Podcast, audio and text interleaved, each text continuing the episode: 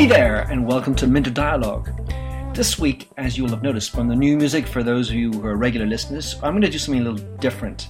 In fact, I had an interview that was planned, but I had to, or it had to be cancelled last minute. So, what I wanted to do this time was to do something I've been thinking about doing for quite a long time, was to give an, a, a monologue. And what I wanted to talk about was some of my life lessons and how, what are the implications for business out of these. So the three things: one is typing, two is what you don't know, and three, saying thanks. And I want to talk about each of these and then talk about the implications for business at the end. So hang in there. Hopefully, you will enjoy it. So, typing. So, I, was in, in 1986 at, at, Yale as an undergrad. I attended a conference uh, by a man called Lester Thurow. Lester Thurow is an economist. He was the dean at MIT and is a uh, still a thriving person and a, a strong capitalist, of course. In his speech, one of the things that really struck me was the importance of typing as an executive. In my experience working in companies, I saw that many older, typically male executives consider typing as rather degrading. What Lester Thurow said was that typing is one of the most underexploited productivity gainers that you can do and have in business. At that time, I was uh, studying literature and I had to do type a lot of essays what I could immediately see was once I really mastered typing and learned how to type with my 10 fingers, I got up to the point of 70 words a minute without error, it became really a competitive advantage. And so it's uh, struck me how absolutely critical, at the very least, um, children should be learning how to type, uh, boys and girls, and, and that executives should be learning how to type in companies because it really is incredibly uh, important and, and it takes you know, every day you're typing whether it's on a on a keyboard or on your iPhone. So that was the first thing. So the second is learn what you don't know. And this is basically something that I observed, and I can't say I was smart enough to think it in advance when I was at school. I, I master I, my my major was in trilingual literature, but alongside that, in the liberal arts opportunity I had at Yale, I, I studied three other things, which uh, today I feel have given me a, a, whole rounding out to my, my life and have been extremely useful in, in work. So I took a minor in women's studies. And, you know, most people tend to snort and laugh about how that was a way to pick up women. It, it wasn't that. Truly, I was doing it in part because a lot of the things I was studying in literature included women's studies and women's uh, criticism and looking at books from a woman's perspective. But anyway, I, I accumulated enough co- uh, course credits that I was able to get a minor in women's studies. The second one was sleep.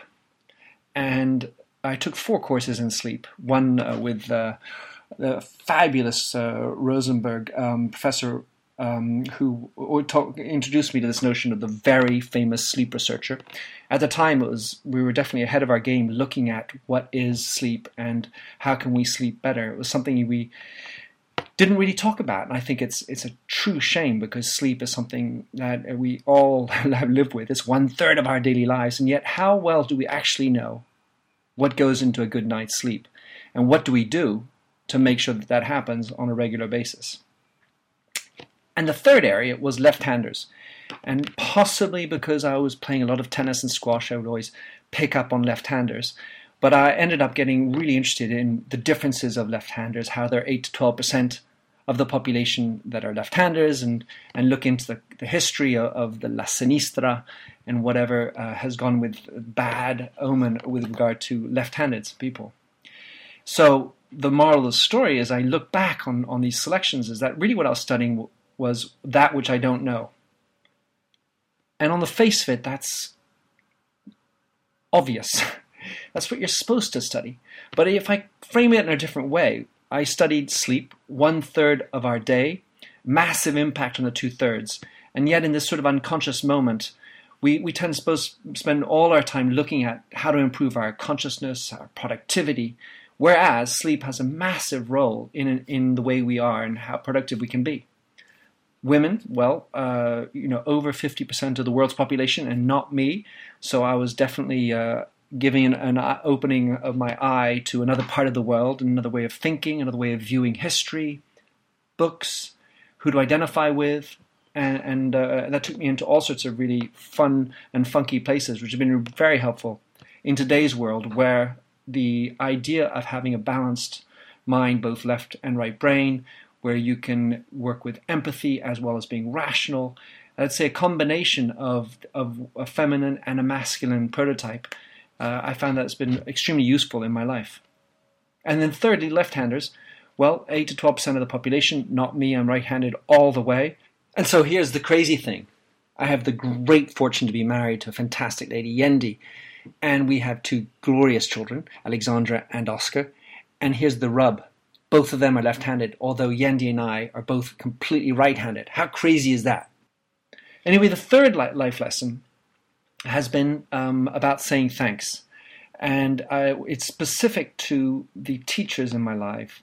What I've realized is that how important some of the teachers I had in my life were for me. And it was only a few, uh, well, let's say a good 10 years afterwards that I had this idea that I should go back and to thank some of my teachers. So for some of them, this was in the form of a letter, others, it was in the form of an email. And for one particular teacher, it was in the form of a very important dinner where we got to tell him face to face with a few other friends who got together on this idea. And it was my housemaster at my, my school, Eton, that we, we did this with. And, and what a what an amazing kick it was to see how meaningful it was for him for have his students come back at 10 years later to say thanks and it gave me uh, an extra boost and i think it's something we should do more of so in terms of impl- implications for business of all this the first is this notion of typing and it's really obvious how much we all spend typing and yet i see so many one finger two fingered maybe at best four finger type typing going on and I'm just thinking, how crazy is it that we don't spend more time thinking about typing faster? Because if we were, then we'd be able to type much get that part of the, the element of communication out of the way. So why don't human resources uh, provide that in their universities, in their training programs internally, and or offer out to every single entrant, in, entering person in their company the opportunity to type faster? it cannot it can no longer be considered a an ex, uh, assistant only, a secretary only type of skill. It needs to be, in my opinion, something that all executives know how to do. The second one, the second implication for business is uh, regarding this learning and, and focusing on what we don't know. So often, especially when you've had a few years, you get comfortable and you assume that your success will continue based on the types of actions and, and models you put in place in the past as you go forward. It's obvious today that a lot of stuff is changing, and so we need to be in a continual state of learning. One of the important parts of this, of course, is also unlearning some of the things we have taken for granted or think that are immutable and will stay with us for the whole time. And then there's a whole sense of relearning, a relearning the basics, basis of business, basis of listening, stuff that we all know about, but that we tend to forget about as we go around our daily life. So the implications for business, how do you discover more ideas and, and learn what you don't know? Well, the thing I wanted to bring to you was podcasts. And I think that, of course, this being a podcast, you guys are are presumably rather hooked on it. But it's amazing how uh, the podcasts are, are still very little listened to. In the States, I've heard a number of people talking about, in terms of including Jay Baer, Mitch Joel, amongst others, talking about how podcasts are coming back, thanks in part to mass media who are using the new medium. And I think uh, it's something we should look at. Uh, so I uh, wanted to talk about a couple of the TED, the um, podcasts that I like to listen to. The first uh, is TED Talks, and uh, the great way to do that is just, you know, once every two days, I, I, I, make sure I go back on the TED and I look at the latest talks, and I, and I tend to like to do that. The idea there is that I'll, i I'll always look at these new topics, which I didn't know about, whether it was, you know, um, education in Africa or a uh, some nuclear scientist talking about some new thing, or a musician talking about how to conduct uh, different types of orchestras so that's the first one. And then uh, another one is HBR's IdeaCast. Uh, always some interesting interviews. And they take a good look at, at uh, business and some new ideas with some good in, good interviewing. I like the, I like the interviewing. It's very relaxed. And yet the people who are invited are, are really powerful. The third one I'm going to mention uh, is Twit TV. And the reason why I do that is definitely to show me how much more geeky I should be getting or can be getting, just to remind me how little sometimes I know about the differences in, in Android and iOS and all these other elements. And it's a good way to keep me stimulated to keep on learning. And uh, then the last one I'm going to talk to you about, and in case you haven't heard about it, is called Serial. Now, most of you, or many of you, may have heard about it, but Serial is an amazing um, series of uh, podcasts, and it really puts great value in investigative journalism. So I highly encourage you to go take a look at it. If you do, go take a look at the start from the very beginning because it's not the kind of thing you want to jump in at the middle at and do a, a shortcut. This is something you need to track one after the other.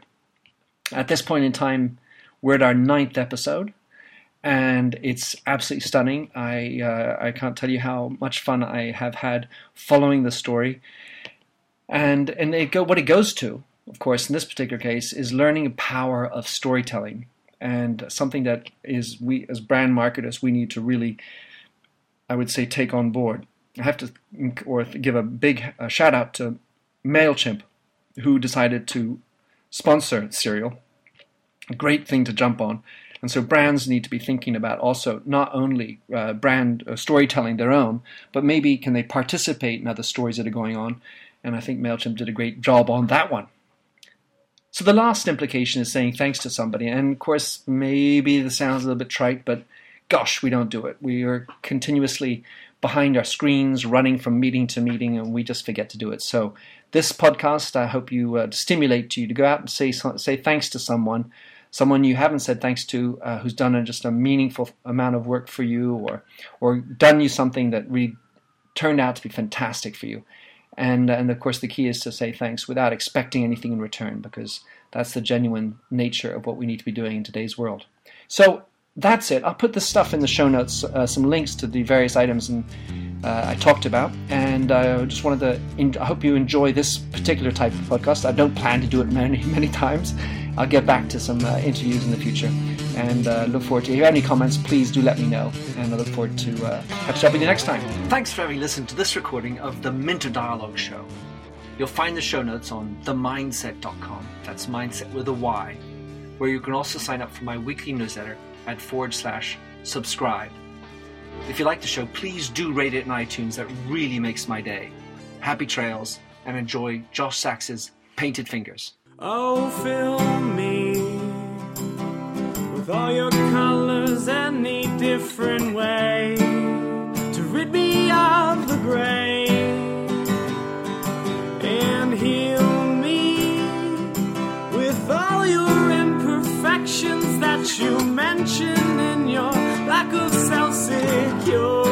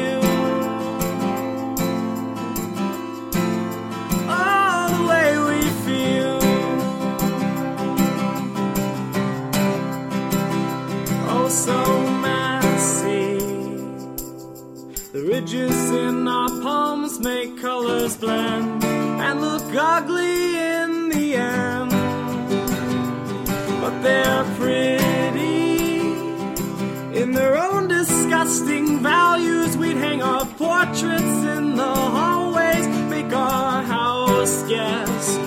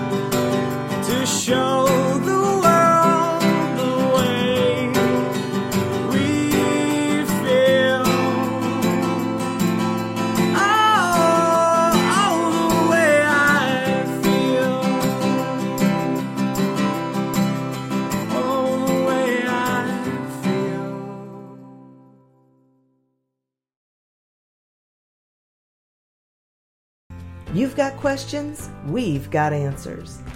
Business leadership, ownership, and sales can be challenging. Tune into the Accelerate Your Business Growth podcast to learn from the world's experts. Join me, your host, Diane Helbig, as I chat with people who have expertise in various areas of business. You'll enjoy the lively conversations that are focused on providing you with the ideas, tips, and suggestions you need to realize greater success. Get what you need for your business when you need it from the people who have the answers. Accelerate Your Business Growth is part of the Evergreen Podcast Network and is available on Apple, Spotify, or wherever you listen to your favorite podcasts.